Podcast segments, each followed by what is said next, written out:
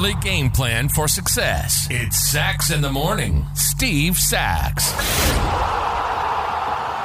Hi, Steve Sax here with Sax in the Morning. Today I wanted to talk a little bit about our mental approach in some of the things we do in our lives. Now, some people look at things and they think that this is going to be a miserable time. Well, I think that misery many times is optional, and it's all about the way that you handle something. I want to tell you a story today about a friend of mine. We'll just call him John. And John is a friend of mine that I've known for a long time. And as it turned out, him and I shopped at the same places. We ran into each other a lot as well. And on this one particular day, we wound up at the same clothiers because we got our clothes made at the same place. And John comes out of the try on room. And man, he just looked a little peaked to me. Looked like a little bit withdrawn. He's usually a real fit guy. And he just looked like he'd lost about 20 pounds. So his wife was there with him. And I said, You know, John looks a little peaked. Maybe he had to start working out or something more. She said, Oh, no, he's been having trouble sleeping at night. He's been having these night sweats and, you know, he hasn't been working out very much. So we think it's just that going on. So John actually went to the doctor the next day. And about four days after that, I get a phone call from him and he said he wanted to meet me for lunch.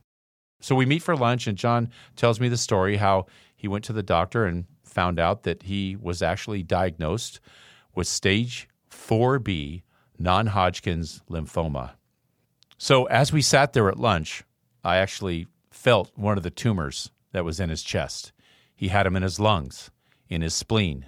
He had them all over his body. And a stage 4B diagnosis usually means that it's going to be curtains. Now, to me, this was obviously a huge shock. And it was John that was doing the consoling instead of the other way around. Because this man's attitude was almost cavalier about something that was just so horrible. And he was telling me that, look, I got a bad diagnosis, but basically what this is going to be is a nine month inconvenience. I'm going to have to go through chemo, I'm going to have to go through radiation, and I'm going to have to beat this thing the same way that I would do anything else full on, face first, and I'm going to beat it. I couldn't believe that he was just okay with it. And because he felt that this is a course that he just had to take and he was going to beat this thing. I got to tell you, ladies and gentlemen, it's been over 20 years now, and John is thriving. He's a big developer now down in Los Angeles, and his kids are growing up, and he's just doing phenomenal. Believe me, there's a lot of people that get a diagnosis like this and face it the same way that John did, and unfortunately just don't make it.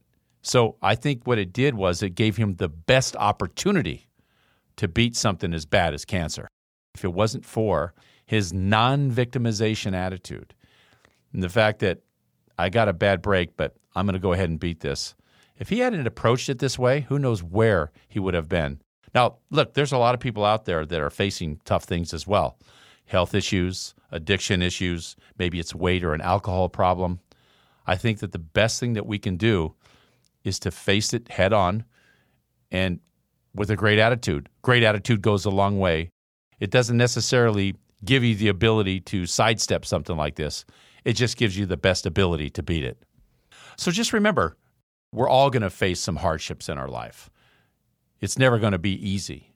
Many times we don't have a choice with some of the bad luck that happens in our life. But we do have a choice if we want to be miserable as we face it. That's my Sax in the Morning short for today. I encourage all of you to engage and follow your emotional heart.